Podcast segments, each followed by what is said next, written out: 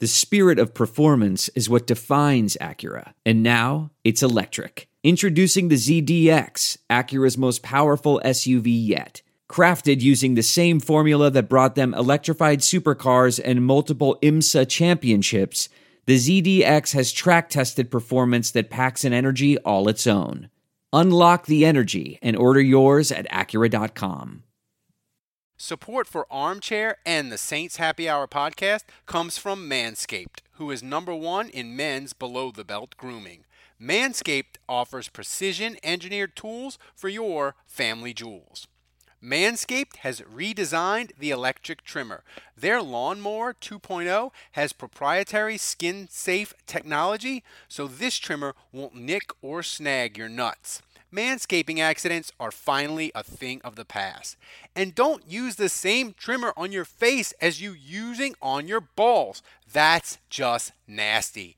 Manscaped also has the Crop Preserver, an anti-chafing ball deodorant and moisturizer. You already put deodorant on your armpits.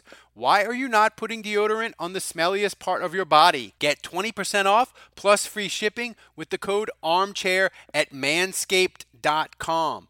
Always use the right tools for the job. Your balls will thank you. Get twenty percent off and free shipping with the code ARMCHAIR at manscaped dot com. That's twenty percent off with free shipping at manscaped dot com. Use the code ARMCHAIR.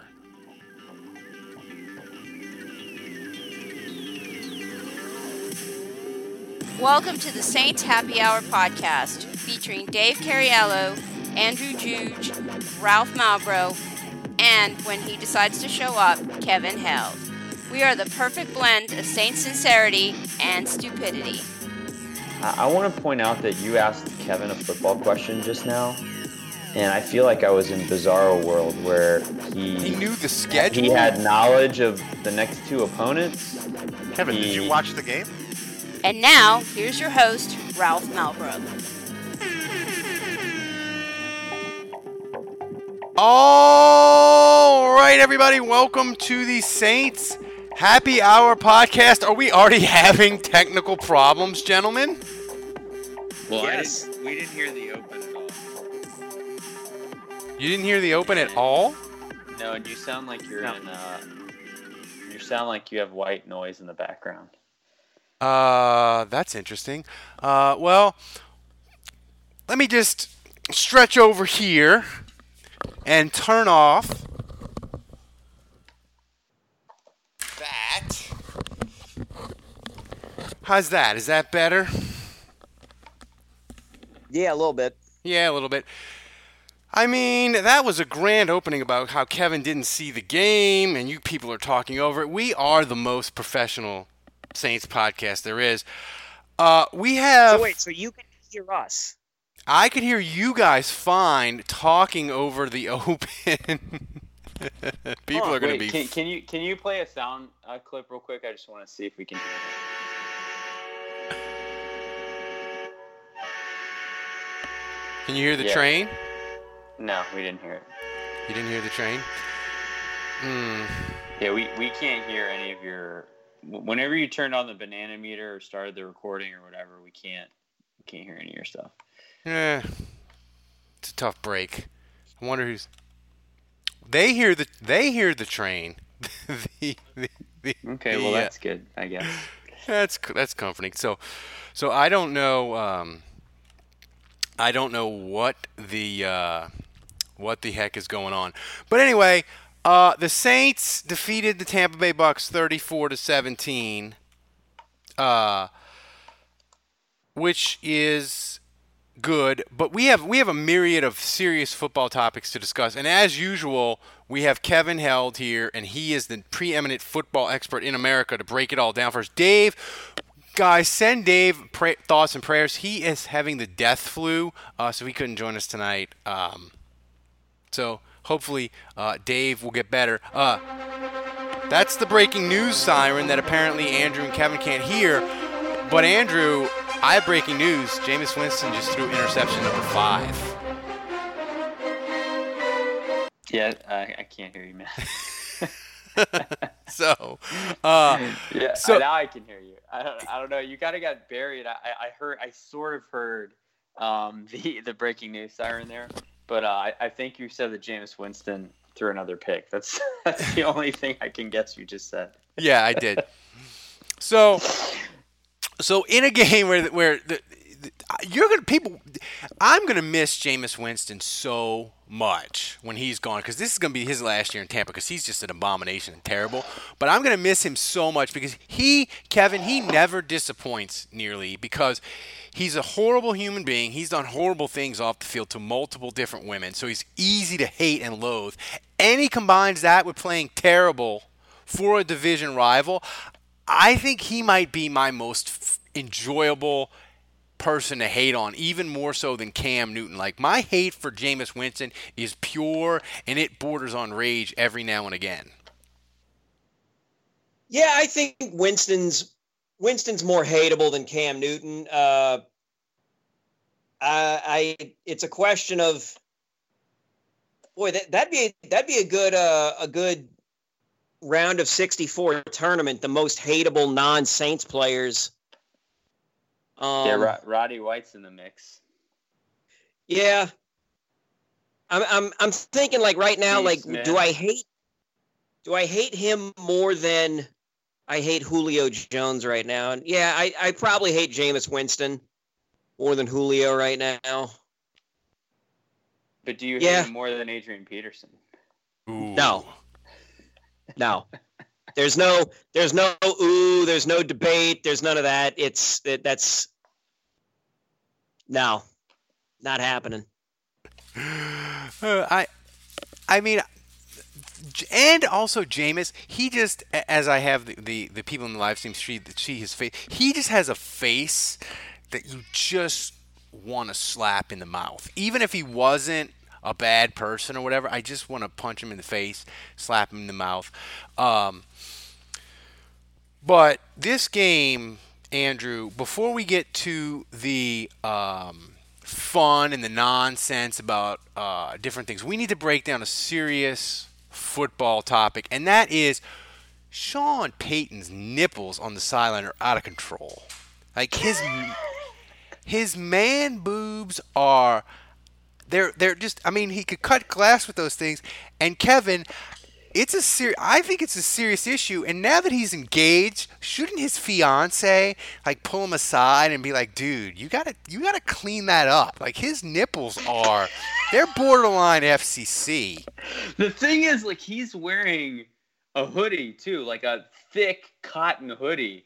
It's not like he's rocking, you know, the dry fit T-shirt where, you know, obviously that's gonna show based on what he's working with. You're going to see that pretty easily. It, it, we're talking about like a cold, thick cotton hoodie. I know, like, you know what like, I'm saying? Like, it's like it, it piercing through it. Do you do you feel like do you feel like Kevin, that his nipples could be classified as a weapon since they can cut through that hoodie? I don't it's know if I would say weapons, but, you, uh, you know, he might be able to finagle a, uh, uh, a heist at a, at a jewelry shop after hours. My wife. My wife was horrified by the nipples. Like, she was just taken aback by them in a way that... Well, I mean, here's here's the thing, Andrew. I feel like... I feel like with, with Sean Payton's nipples, the one thing is we see all these people on Saints Twitter breaking down film of, like, throws that Teddy Bridgewater should make, right? And he's like, he needs to make this throw and that throw. But I don't see the film nerds doing important work. Like, they don't analyze, like, when Sean Payton's nipples are, like, fully erect and, like, a horrible scene on the T V, do the Saints, does the Saints offense do better or worse? Like, when his nipples are are... are are out there for all the world to see, are the Saints better or worse on offense? That's the yeah, kind of... They, cal- they calculate the hang time of Thomas Morstead's punts, but I don't see him calculating the circumference of his areolas. Yeah, like, like how do the Saints... How are they on third down when Sean Payton's nipples are in full bloom? Yeah, I, yeah that's true. I, I want to know when, like, on first down and second down, I'd like to know the difference between the success of the play based on how much his nipples are showing in that situation. First versus second down. I'd, I'd have to know that first. But, I mean, the thing the thing with Sean Payton is it, it's kind of what you said. Look, he, he's engaged to a younger woman now. And my thing is we've already done BlueChew. We've already done uh, – what was the other? Manscaped, uh, which was man, We've already done Manscaped. Yeah, like we, beginning. At this point, like th- this podcast needs some sort of slip-in or some sort of thing that can protect Sean Payton and have his nipples not show as much through like his shirt. A, like a pasty? Someone, like a someone, man, like a man yeah. pasty? Like a like a masty? Well, I mean, I already see a lot of these soccer player guys wearing like the sports bra now. Have you guys noticed that? Like they rip off their jersey and they don't have like a full compression shirt. It's just like just for their chest now. It almost looks like a bra. You guys seen that in soccer? I have seen that. I have seen that. You don't well, see him I mean, ripping I'm... off the shirt as much because probably because they're wearing a sports bra and they don't want anyone to know. Yeah, I mean that's that's what I mean, Sean Payton needs. Well, no, the also the uh, the uh, the uh, the Saints thing. my my dad just said in the chat, he said, I missed the, the nipples. I must have been watching the game. Yeah. Mister Juge, come on, man. Watch the game. I mean, I mean like a like a like a like a I don't know what you would call it, but it's like a little like a little pasty that like a like a stripper would wear in like certain states. Like they can't they can they can they have strip clubs, but they can't show the nipples, so they wear the little pasties. They need those for men, you know? Uh, we so haven't Kev- ruled out that this is the reason Dave is so ill. Kevin, would you pay for P F F if they had a yards per nipple analytic? um, I'm gonna, I'm gonna say no, but I would pay if. No, nah, never mind. I'm not even going to attempt that joke because it just it was it wasn't going to work. Um, no, I'll just say I'm not going to pay yards per nipple. Did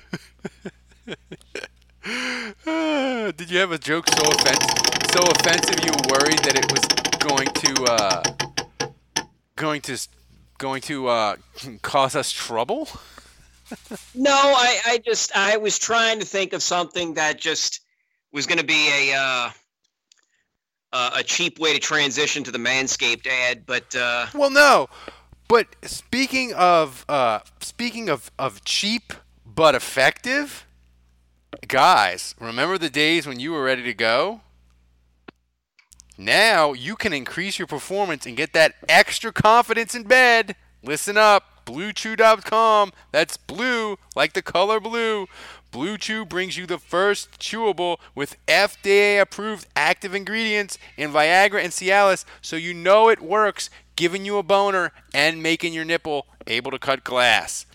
You can take them anytime, day or night, even on a full or empty stomach, and since they're chewable, they work twice as fast as a pill, so you can be ready whenever the opportunity arises.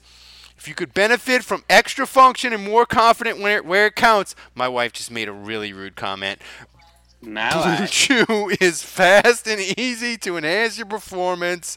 Blue Chew is prescribed online and shipped straight to your door in a discreet package, so no in-person visits, no waiting at the pharmacy, and best of all, no more awkwardness, except for the crippled guy reading this ad. They're made in the U S, and since Blue Chew prepares and ships direct, they're cheaper than a pharmacy. Right now, we have a special offer for our listeners. Visit blue chew dot com and get your first shipment free. Use the special code armchair. Just pay five dollars in shipping. Once again, blue chew dot com. Promo code armchair to try it free. Blue Chew is the better, cheaper, faster way. And we thank them for sponsoring this shit show of a podcast. You guys your were confusing me being we, we, silent. We hear him. We hear him. We hear him perfect now. Your sound effects. I don't know what happened, but I don't know what was going on at the beginning, but I think we're good now. How about we that? Perfectly. That was yeah. perfect. Your dad said Ralph the Advert stud. Um, so listen, now that we've gotten the serious football talk out of the way, I guess, and the nipple talk and the yards per nipple out of the way, I guess we can talk about the actual football game. Uh, Andrew, I think the people need to apologize to P J Williams, you cowards. They made fun. They ripped his ass all week on Saints Twitter, and that dude played great and made himself a shit ton of money. Yeah, Eli Apple and P J Williams both, man. Um, corners are expensive. They're both on one-year deals, and uh, yeah, the Saints are going to have to pick which one they want to retain. I mean, I think it's Eli Apple probably between the two. He's probably the more expensive one. Um, but, you know, yeah, a weird thing happened with P J Williams, and that's that, you know, he really struggled at outside corner, and then he got another shot to play, and he started yeah. playing a little bit at, at nickel, and then so then everybody got this bright idea that, oh, well, he's just a nickel corner. He he can't play outside. He he's just a nickel guy. I always thought he was actually built to be more of an outside guy because he's not one of these quick twitch. I mean, if you look at like C J Gardner-Johnson's size and his his twitch, and I, I just think he's way more suited to be a nickel corner and just the way he's built. And P J, to me, is more built based on the way he supports the run and his physicality and his size. Um, you know, and I, I mean, you saw him get roasted earlier this year by Kenny Stills out of the slot because he couldn't run with them. And so I, I just think he's actually better suited to be on the outside. And I think sometimes people just t- tend to remember that last time he did that and assume that he's terrible at it. But, you know, I, I think as he's gotten better and more comfortable and developed some confidence playing at nickel, uh, I, I think that's kind of made him better as an outside corner, but basically made him a better player in total.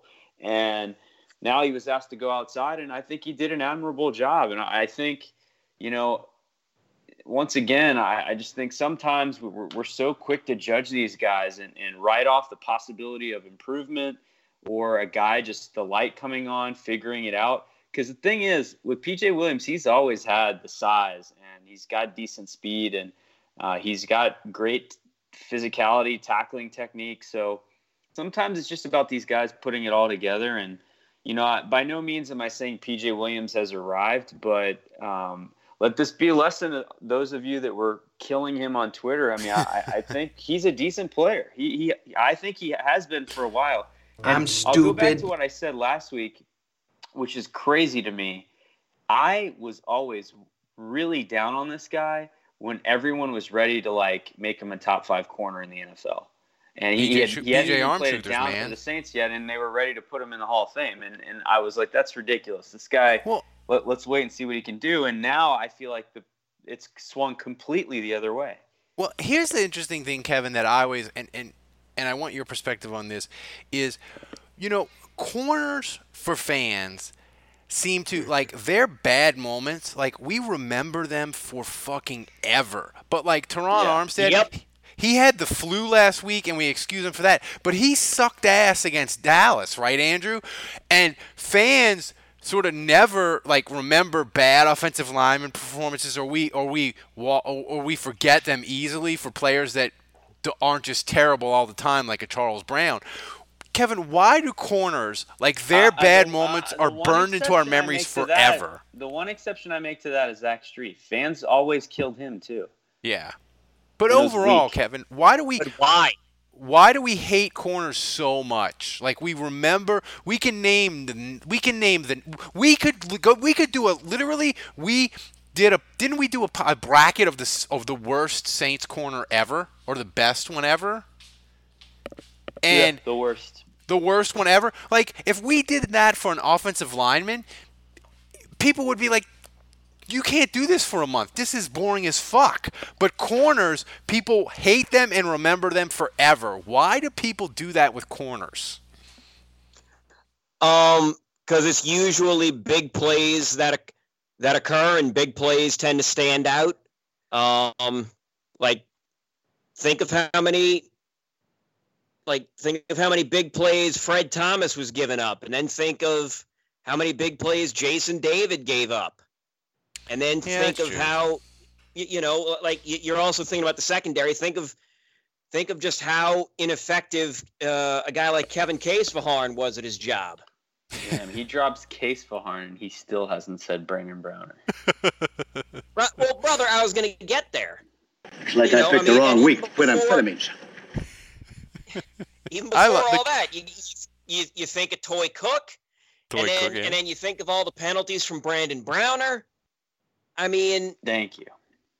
It's it's that that shit stands out more because it's it's big play. It's it's a home run ball, and and it, and in Browner's case with the penalties, it's okay.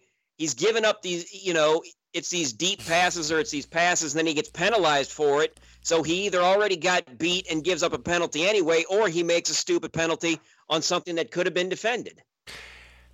I don't know. Yeah, that, that's a good point. I mean, the thing with corner is, Andrew, the Saints are, they have a really, really nice group. And, you know, even Patrick Robinson made an appearance yesterday and did some interesting things. He was the weird thing was was was it crazy or was he blitzing all the time yesterday? They were blitzing him a lot. I mean, in fairness, they blitzed Von Bell, they blitzed C J Gardner-Johnson.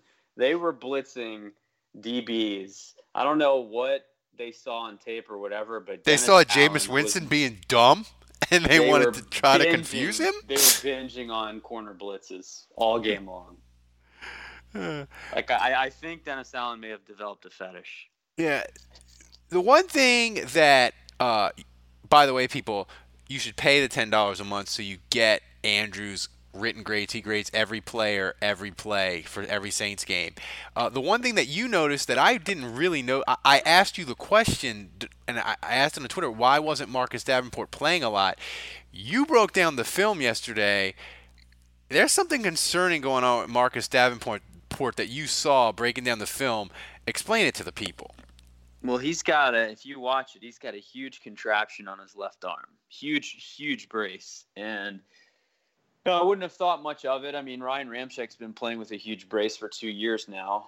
Um, but he he his snaps were limited, so that was the first thing. I saw Trey Hendrickson get way more snaps than he normally does, uh, subbing in for him. And so That that was a little strange. And then so then I looked at his pass rushes more closely, and then there's one bull rush where I see him kind of bury his head into the left tackle, and he's pushing him backwards, and he's doing it with one arm.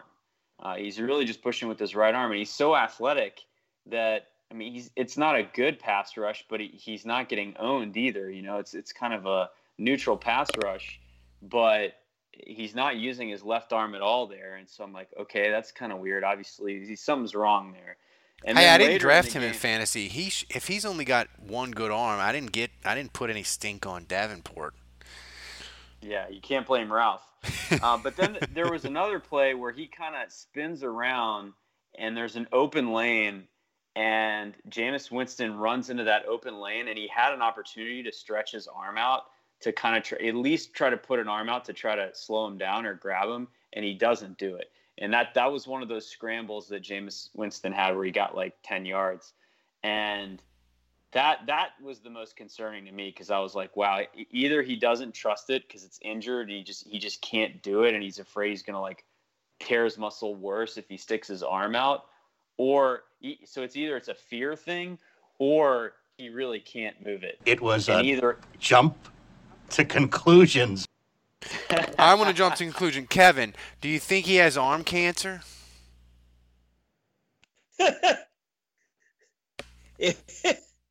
um, no. Uh, I, I'm, I'm sorry that just the the awkwardness of the question just really caught me off guard. I apologize. um, the pass rush was the pass rush was really good, Andrew. The the one thing that I think we need to discuss, another serious football topic, and why people come to this come to this podcast, um, is let me pull this up real quick as we've uh, Well, Andrew, talk about the, talk about the pass rush. I've got to I've got to pull up a soundbite for something I want to talk about. But t- talk about the pass rush being better than what it was last week, and also Sheldon Rankins looking pretty good. Yeah, Sheldon Rankins. Uh, I mean, first of all, his name was called for roughing the passer, but at this point, I'll take it because he, he's been so dormant. Uh, I'll take anything I can get from him. But the Saints only had two sacks on the stat sheet. Uh, I think it was one and a half from Cam Jordan, and then they got another half sack from Von Bell, I guess. But um, when you look at the pressure they were constantly putting on Winston, he was either getting hit, he was getting hurried. Um, so the stat sheet only shows two sacks, but I thought it was one of their better games in terms of just consistently beating the Bucs front, and it was forcing Winston into getting the, rid of the ball in a lot of bad positions. And the four picks. Breaking news, Winston just threw another interception. All right, now I got the, I got the thing. Kevin, that's the X-Files music. People that listen to this podcast, they know what that means. It's time for the uh, semi-annual Drew Brees Arm Truther Report. And they had two plays in this game, back-to-back throws to sideline passes to Ted Ginn. If arm truth, if Drew Brees arm truther porn was a thing or a category on Pornhub that you could select, those two plays would have been it. So, Kevin, probably both have a hundred percent rating. Heyo. Uh, so, Kevin, are we two more Drew Brees bad throws from arm truther? Drew Brees arm truther reaching a level of it's time to play Teddy Bridgewater or at least gas up Benson Juan to get him to Venezuela to get him some goat blood or uh, and the ligaments and the ligaments. Yeah, uh, I think I think if it's three more in a single game, then then then you're going to listen to the uh, to the Bridgewater uh, calls come up, but. I, I I don't think uh, I don't think that's gonna gonna happen. I, I I can see more people getting mad if Drew makes interceptions. Like I, I don't think it's gonna be yeah. underthrows or anything. I just think it'll be interceptions that'll do it. And speaking of Pornhub, somebody tweeted yesterday that the, the Saints were edging the Bucs in some st- and I was I was immediately like, wait a minute now, what's going on? What, what's happening? The Saints are doing what to the Bucs? I, I have to agree with Kevin. I, I do think that, um, you know, in, in terms of just Brees, unless he's making mistakes, well, first of all, the, one of the main complaints that people had about Bridgewater was that he didn't push the ball down the field, right? So if Brees isn't doing it either, I don't really see what going to Bridgewater would, would do to i- improve off what we're getting out of Drew. So that that's the first thing. But secondly, well, Brees, I mean, I, I think the D. I feel like I'm taking crazy pills. I, I don't. I feel like the deep ball is gone with him. He, he's not even trying to throw it anymore. Um, you know, people criticize Teddy for being checked down tre- Teddy, but he he's checked down Drew and. You know, he's throwing he's throwing short passes to Michael Thomas. He's throwing short passes to Alvin Kamara. And, you know, I mean, there was like the thirty-yard reception by uh, Jared Cook. So, like, hopefully, you know, sometimes hopefully you get some plays after the catch. Michael Thomas had, I think, a forty-yard gain, and most of that was after the catch. So, you know, I think that's how the offense gets big plays out of the passing game now. And, and it is what it is. But here's the thing. The main difference I see between Brees and Bridgewater is while they they're both throwing a lot of short passes, and I talked about this on our post game, Ralph. I just feel like Brees does the short passing better because the locations on his balls are always perfect. So, you know, he may be throwing a short pass, but he's hitting Alvin Kamara perfectly into his outstretched hands in stride. Where and there's a big difference. Whereas, like maybe if Teddy hits him. Just right in his gut or just slightly behind him, and it's a catch either way. But the yak, you know, the yak is three yards, you know, where it's second and four instead of second and seven. So those little nuances, they make a difference.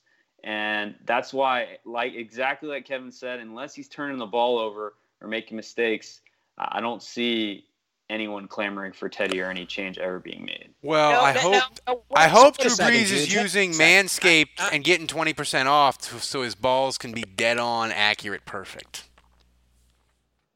But continue, Kevin. Just well, no, to... I was going to say, so wait a second. So you're telling me that, that, Drew, that Drew Brees is no longer able to throw an extremely deep ball? Uh... I'm not ready to categorically say that, but, I mean, I, I think there's a reason why we're not seeing him push the ball down the field. Okay,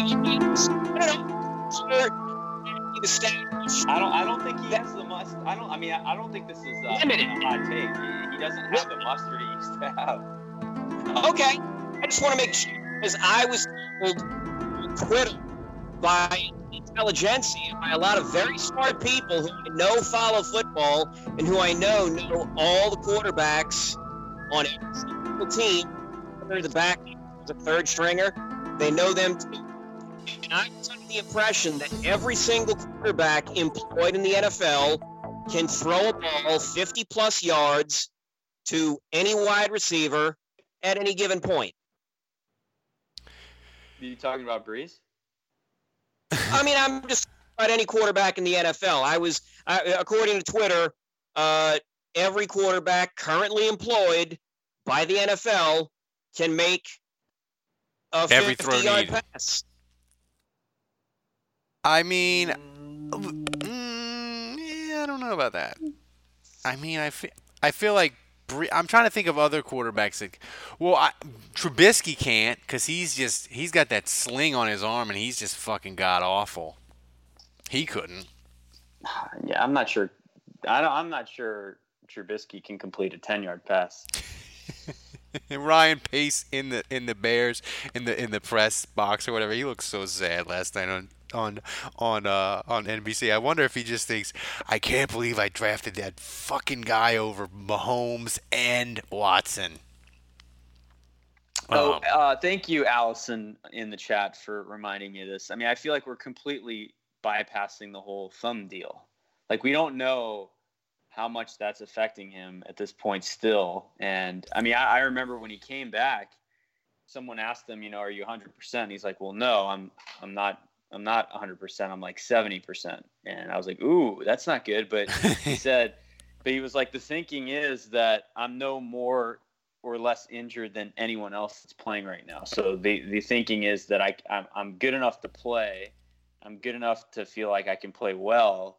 And I'm going to need three months to heal fully, but we're not going to wait till that because then it's, you know, the season's basically over. So, you know, I was going to come back when I felt like I was ready and, you know, I'm banged up just like other guys are banged up this time of year. So there's no doubt that his thumb is going to be an issue probably for the rest of the season. And so when we talk about the Drew Brees arm truther stuff, like how much of this thumb is exacerbating his ability to push the ball down the field? It's a reasonable question. I mean, I feel like Ke- Kevin, I feel like his his his his deep ball accuracy and all that is going to come to issue when they're going to play a team that's going to be capable of making him have to throw the ball down the field, and that that worries me. But is it a case, Kevin, where we just have to kind of accept the Saints offense for who they are right now, in the sense of we're used to the scoring, the fun of Kansas City, you know, another team where they score a ton of points and all that. And the Saints now in twenty eighteen, they just aren't that anymore, you know, and, and we just kind of have to learn to accept this offense for what it is, that it's really not going to change. It's not going to, like, become anything different these last six weeks, and we would be better off kind of accepting them for who, or for what they are, and not expecting some sort of giant change in six weeks. Yeah, but that would only that would be reasonable and would make sense, Ralph. You got me there. That is the worst idea I've ever heard in my life, Tom. Yes, yes, it's horrible, this idea. You nailed, you, you nailed it, though, Ralph. It, I mean, it, it really – this offense is what it is. And, again, this isn't – I'm repeating myself. This is another thing I said in the postgame. Yeah, well, if people don't penalty, get the postgame unless it, they pay seven dollars a week a month. That, that's right. So they not, half of you haven't heard this, but if Latavius Murray gets hit in the backfield for a six-yard loss, which, which happened in this game, or if Breeze gets sacked, which happened six times against Atlanta – it happened once with Taysom Hill this week. Or if the Saints get a penalty, holding penalty, false start, the drive's over. Like, I just feel like this offense is very much three yards here, four yards there. You know, it's very methodical, and it's it's built to have long drives where hopefully they're converting on third and shorts. But this offense is not the Saints of the past, and they're they're just not going to convert third and more than seven. They're just not. So if there's penalties, if there's sacks, whatever, then you might as well resign yourself to the fact that the Saints are going to punt. It doesn't mean they're inept. It doesn't mean they can't score points. It doesn't mean they're not good. It just means they're somewhere between ninth and sixteenth best in the league. They're not a top five offense anymore. And guess what? The defense is so good, we can still win the Super Bowl with that. Kevin, I was thinking today as I was I saw Michael Thomas's projections for his year for twenty nineteen. And he's projected to catch one hundred fifty balls for like one thousand eight hundred twenty-five yards, which if Michael Thomas is twenty nineteen... Yeah, I think he's on pace for one sixty. He's on pace to uh, beat Marvin Harrison's record. Yeah, one Marvin Harrison's one forty-three. Michael Thomas... Oh, gotcha. Yeah, so he's on pace for one fifty. But if Michael Thomas's twenty nineteen was a person, it would be the twenty-eighth best receiver in Saints history uh, all time. So, Kevin, my question to you is, let's say Michael Thomas hits the projections of one hundred fifty catches for one thousand eight hundred twenty-five yards. Is it the best single-season achievement in Saints history? And I know Breeze has all of his five thousand yards in two thousand eleven, but one hundred fifty fucking catches and one thousand eight hundred twenty-five yards would be some r- ridiculous historical shit. So, would it be well, the yeah. best...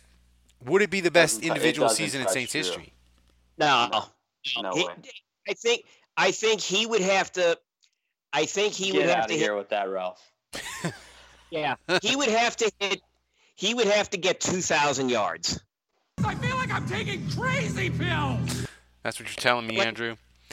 Have, yes, he would have to catch two thousand yards in order to maybe be top four. Uh, greatest uh, Saints single season achievements.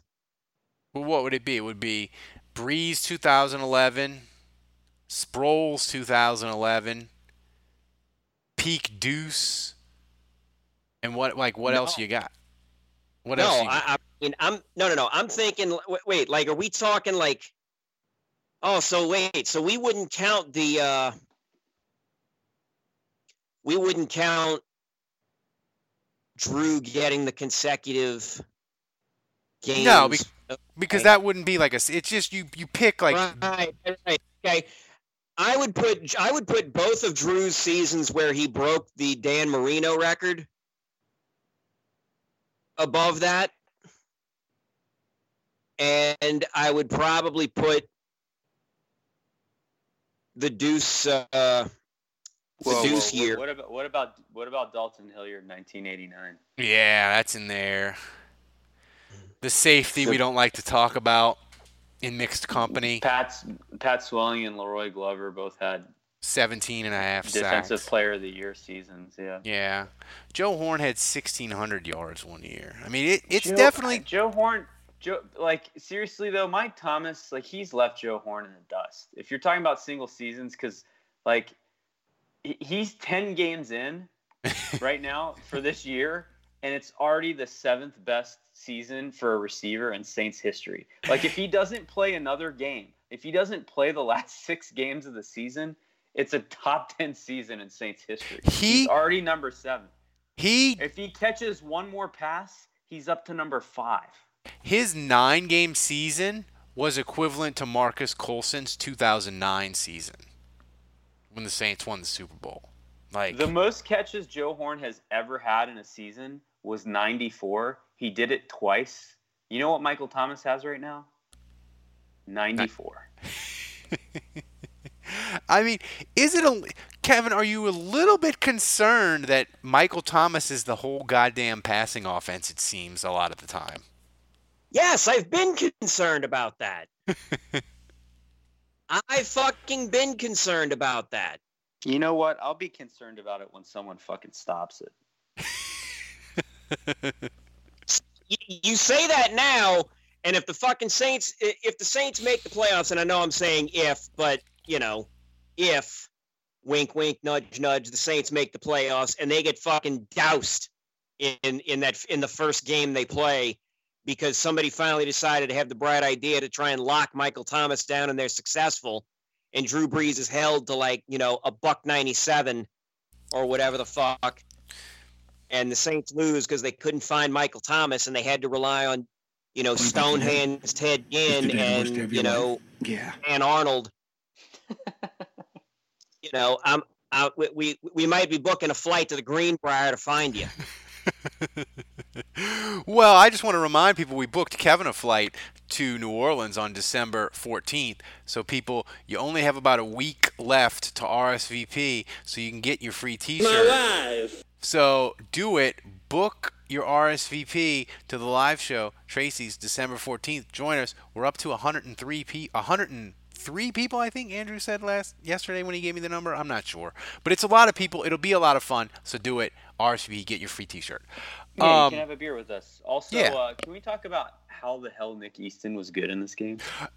That was my next thing because I was, uh, Andrew, I was uh, all prepared for uh, to get the clap and get it very, very hard and, and a lot, but we didn't. We got Nick Easton instead, and he was amazing, and people were saying just he was a free agent disaster. They set four million dollars on fire. He looked amazing. So my question is, he's looked great this way. Why hasn't he been play? Why hasn't he played before at tackle or or other places? But he looked amazing yesterday. Yeah, I mean, I just wonder if maybe the thing. So I, I kind of assume, like everyone else, that maybe he was just a bust. You know, maybe he he just didn't have it. But yeah, I don't know what to make of that, to be honest with you. I mean, part of me was worried that Clapp was benched and Easton was started because of how bad Clapp was filling in for for Andres Pete, and and the Saints brass maybe just decided, all right, well, let's let's give Easton a shot because it can't get any worse than what we just saw. But you know, maybe it's just that Will Clapp, you know, he played tackle and guard and center in college, and maybe the Saints just feel like when they're on game day and they, they need a, a reserve that they can kind of fill in at any spot, they like Will Clapp's versatility a little bit more. And Easton uh, whereas, cannot do that. He's a guard, period. Yeah, but if, but if you know, they know that one of their guards is out for the whole game, then Easton makes more sense at that one spot. So, I mean, that, that's a possible explanation, but um, you know, I got to say, he stepped in there and he looked like a starting quality player in the N F L. He absolutely he's almost did. Just off of yesterday. He's almost worth the four million dollars. Seriously. Yeah, I mean, I'm kind of surprised, man, because you know when you see Kiko Alonso play more, and he played more in this game, and you see that acquisition kind of being decent, and you see Nick Easton. I mean, those two both just reeked of a uh, well, what's that? What's that signing the Saints had? He was the Raven, and then he went to the Browns, and he was cut. The Saints picked him up. What was that guy's name? Kruger? The defensive end.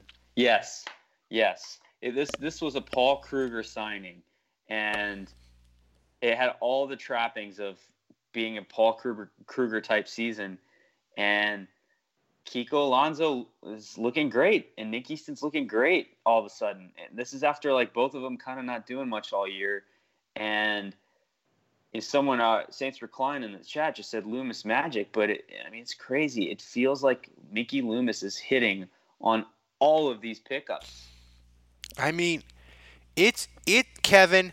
I, I fear that, like, the Saints, they, they're, all their moves, all their cap shenanigans, all their trade-ups, like, it's working to an extent that it, sh- it realistically, it should not work. I feel like they are on the verge of doing something so bonkers in a trade-up that you may have a stroke, like they, because they, they they feel like they're they're they're infallible. Like it's just everything they yeah, touch. Right now, they're walking on water. Are are you worried? Well, I just want to know, like, when when would that, like, when when does the trade, uh, like, when's the trade thing end? It no. it only it I mean, only ends when Mickey Loomis isn't the Saints just, G M anymore. That's when it ends. McCoy. They just traded up for McCoy in this draft, and now he looks like Max Unger at center. It's freaking insane. They hit again. It's like it, it, Kevin, I'm telling you, if they win the Super Bowl and Drew Brees would retire, and for some odd reason Teddy Bridgewater would leave, they would get extra fucking reckless in this quarterback draft, I think, to go get Burrow or Tua, and it could not. It, it might not be good for your health. I'm just throwing that out there. Although, are uh, we back to uh, are we back to Marcus Davenport as the bus camp? Oh, we he's might be. Fall, he's kind of fallen off a little bit lately, especially if he's got arm cancer. Uh, all right, we got questions from people. This is from Allie, Kevin. Which player on the current oh. roster would you most like to have a beer with? Hmm. Alex that's a good Jordan. question. No, that's a good question. Cam Jordan. Yeah, that's a good answer. That's a good. That's a good answer because I feel like I feel like Cam Jordan. You could get a. You'd have to get quite quite a few beers in him, but I think once you got him lubricated up, he would have some really great stories, and he would say some really good slander against the N F L and the referees because he dressed as a referee for Halloween at a Pelicans game. Um, this is from Eric, Andrew. We have eight. My, my pick is DeMario Davis. Yeah, he would.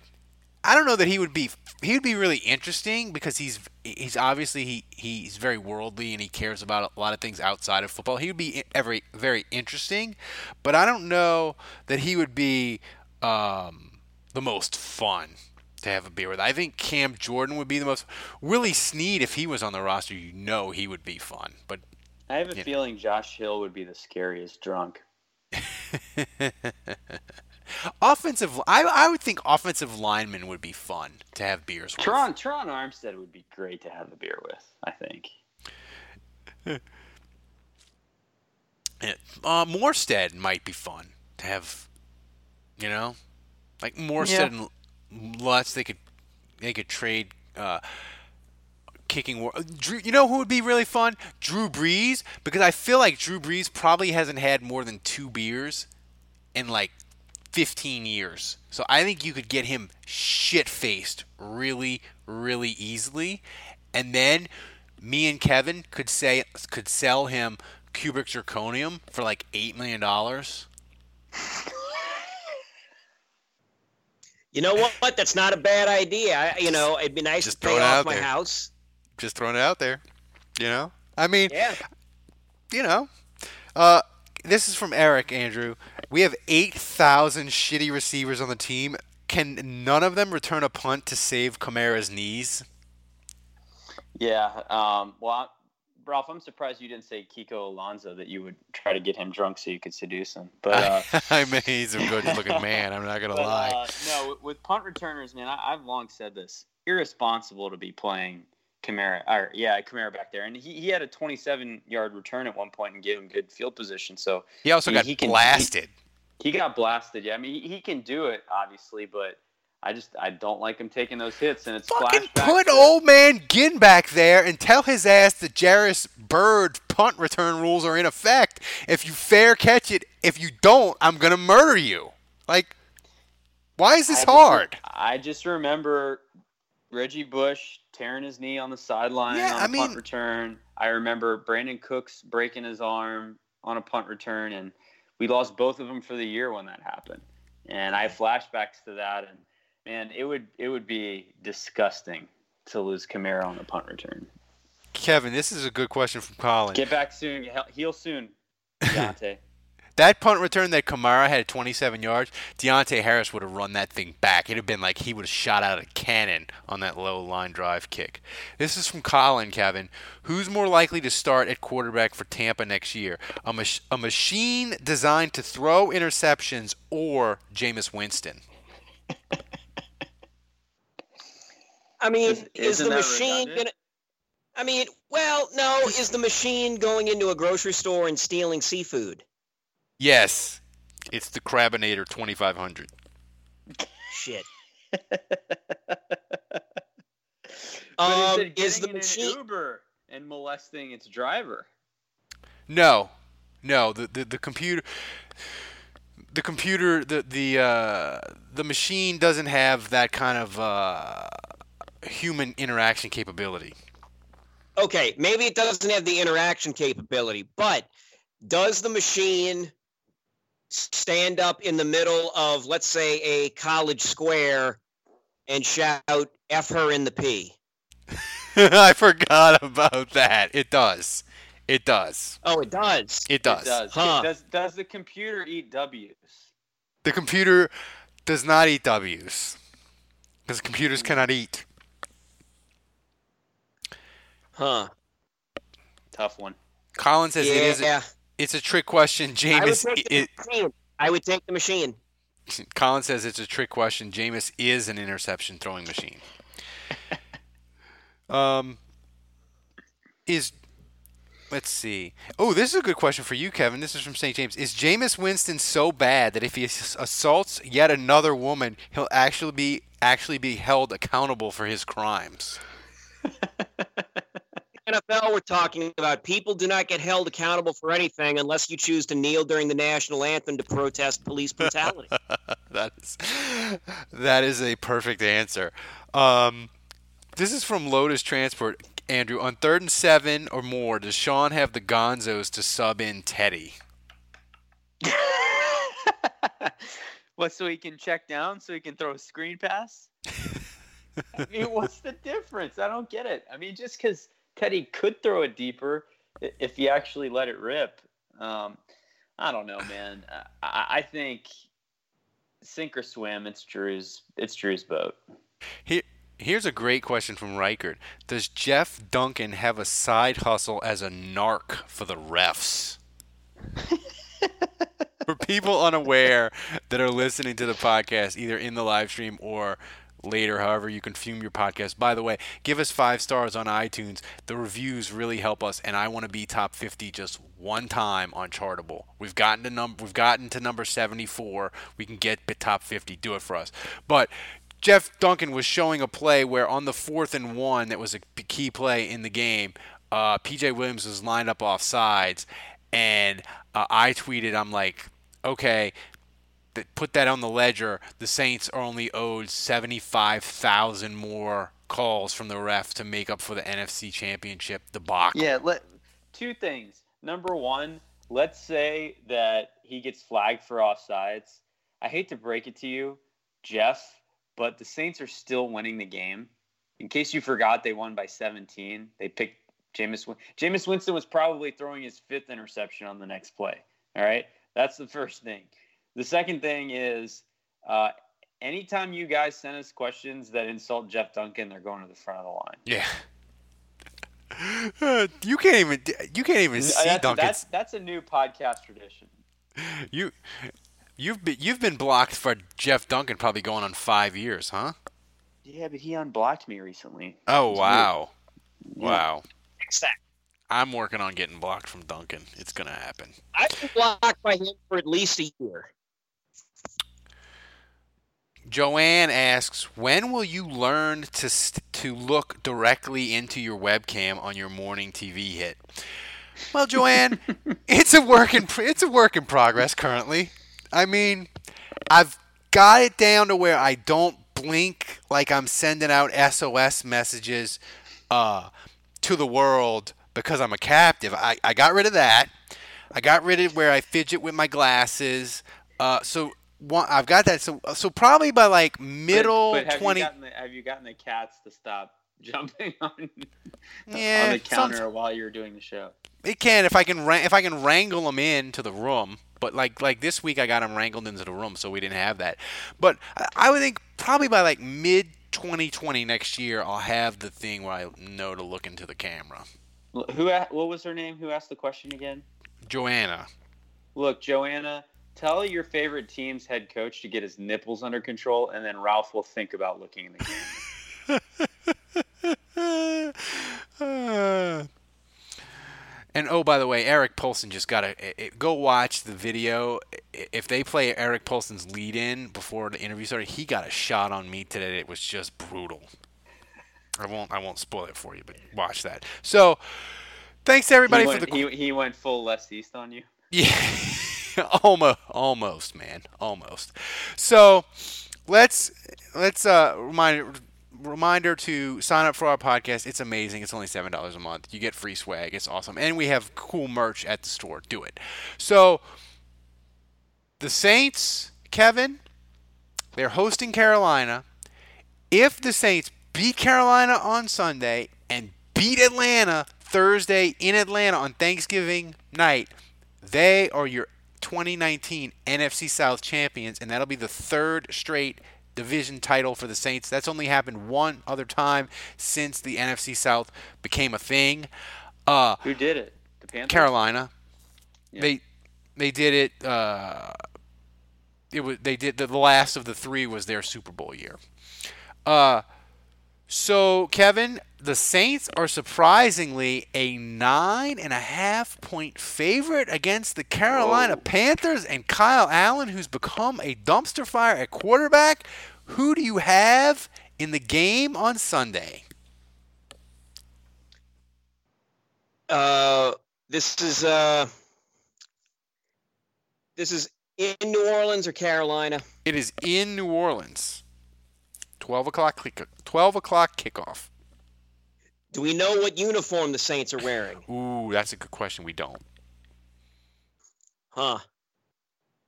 Because you feel like if they wear the gold pants, they'll shit themselves? Uh, I, I I think it would be very close. I think it would be a nail-biter. If they're in if they're in the all-black ensemble, uh, I will say, fuck it, I'm going to go insane. forty-two to seventeen. Ooh, man, oh, man. Who's the M V P? I will say this. Bridgewater will get snaps. Wow. Mm. It's like I picked the wrong week to quit amphetamines. So, th- and, oh, by the way, thanks to the Atlanta Falcons. Just to make it twenty-eight to three. Bryant knocks it through. Arthur Blank loving it. Up by twenty-five. They are in the midst of saving Dan Quinn's job, Andrew. They housed the Panthers yesterday and are three and seven. Uh, but thanks to them, they helped the Saints probably cl- clinch the N F C South maybe on Thanksgiving. So, Andrew, you are back to actually picking the game. You're not just doing your nonsense of picking against them because you think you have some magical power to uh, influence the game. So, who do you take in the game on Sunday? Yeah, nine and a half seems crazy. That is a because, lot of points. I mean, the Saints have been very good defensively. They stop the run. And so you would think slash hope that's a good matchup for the Saints because McCaffrey is – I mean, they're just so one-dimensional with him offensively. Um, but, you know, a lot of teams are good defensively and have had trouble stopping McCaffrey. He he's he's kind of been like Michael Thomas this year. He really has. I mean, he, he has been unstoppable, and teams know it's coming, and they still are powerless against him. So that that's the one thing that's going to be interesting is I feel like the Saints stopped the run. They know it's coming. Uh, are they going to be successful in stopping McCaffrey? And that's the big question for me because if they can – Um, then I really think Carolina has no answer. And as good of a player as Luke Kuechly is, I feel like Brees has always had his number. I feel like Tampa and Atlanta over the years have been more successful at giving Sean Payton and Drew Brees problems than uh, when they've played against uh, Carol- when they played against Carolina. I feel like Sean Payton knows exactly what to do. Brees has Kuechly's number, so I, I think. maybe Carolina covers here because nine and a half feels like a lot, but I think the Saints will win by a touchdown. I, I think, you know, again, the Falcons thing was an aberration. I thought they were embarrassed. I thought they responded and played well against Tampa. And now they're coming back home, and I think it's important to them now to play well in front of their fans um, as a kind of a mea culpa for that shit show two weeks ago. So I think the Saints win. I think it, Carolina will make it more competitive than Tampa did, um, but I like the Saints in this one. I'll say I gotta barbecue uh, your ass in molasses. Twenty-seven to twenty. I'll say this: uh, Carolina. Sunday is basically their season because they're five and five and three games out in the South and three games out of the final wild card because the N F C is ridiculous and may in fact have the two wild card teams may be eleven and twelve wins. Um, so if Carolina loses, not only are they four out in the division, they're four out in the wild card. So th- this is like do or die for them. The Saints are going to get their best effort. Riverboat Ron Rivera is going to be pulling out all the stops, doing all the crazy stuff. Yeah, you know uh, a halfback pass is coming. Yeah, like th- th- it's like Carolina, they got to win, man, and and I think they're going to give the Saints their best effort. Nine and a half is ridiculous. Like the Saints, they're to the point where they could be favored over double digits over about five or six. Carolina is not a team the Saints should be favored double digits over. But the thing is, Vegas, even though the Saints gave them a hiccup and, and lost to Atlanta at home, and it was the biggest upset of the year in the N F L, Saints at home, Vegas takes a bath, and people bet on them. So Vegas is going to set these lines ridiculous. Uh, I'm going to take the Saints. I'm going to take the Saints in a low-scoring one. I think they're going to have trouble. I think it's going to be twenty-one seventeen, uh, and it's going to be messy, and Carolina's going to play really well, and their front seven is going to give the Saints a lot of trouble. Uh, but they're going to figure it out. And uh, the M V P of the game is going to be a guy who we managed to, in the hour, not really talk about, what we probably should have, DeMario Davis. He's been awesome all year. He was awesome yesterday. He had a great interception yesterday. But against Carolina, he's going to have a, a scoop and score for a touchdown um, for the Saints. My, my get... player of the game is P J Williams. Game-sealing interception for all you for all you... coward P J Williams haters. Truth is gone haters. Uh, man, if that if that happens, Andrew, you can just crow and crow and crow on Twitter. Uh, so everybody in the live chat, thanks for joining us. Thanks to everybody listening out there, however you consume your podcast. However you consume your podcast, rate, review us, subscribe, give us five stars. We need it. Make my dreams come true. Dave, we hope you feel better, guy. He had the death flu. He'll be back next week, I'm sure. So for Dave, who's sick in bed, for Kevin, for Andrew, I'm Ralph. Until next week, the bar is closed. There's no distance too far for the perfect trip. Hi, checking in for... Or the perfect table. Hey, where are you? Coming! And when you get access to Resi Priority Notify with your Amex Platinum card... Hey, this looks amazing. I'm so glad you made it. And travel benefits at fine hotels and resorts booked through Amex Travel. It's worth the trip. That's the powerful backing of American Express. Terms apply. Learn more at americanexpress.com slash with Amex. We're driven by the search for better. But when it comes to hiring... the best way to search for a candidate isn't to search at all. Don't search. Match. With Indeed. Leveraging over one hundred forty million qualifications and preferences every day, Indeed's matching engine is constantly learning from your preferences. So the more you use Indeed, the better it gets. And listeners of this show will get a seventy-five dollars sponsored job credit to get your jobs more visibility at Indeed.com slash match. Just go to Indeed.com slash match right now and support our show by saying you heard about Indeed on this podcast. Indeed.com slash match. Terms and conditions apply. Need to hire? You need Indeed. I want to tell you a story. It's a story about a scandal, broken relationships, gossip, rumors, money, corporate rivalry, and a broom. a performance-enhancing broom. My name is John Cullen. I'm a comedian, podcaster, and for twenty years, I was a semi-professional curler. And I want to tell you the story about how a single broom almost imploded the five hundred year old sport of curling. We felt like we were bringing a knife to a gunfight. It's the story of a superstar and his fall from grace. Well, I was being dragged through the mud. It's the story of two brother entrepreneurs with a dream. Yeah, I said, that's great news. It's a story of intrigue. I still don't understand why we want to keep his name secret. The full story has never been told, so I'm going to tell it. Broomgate, how a broom almost killed curling.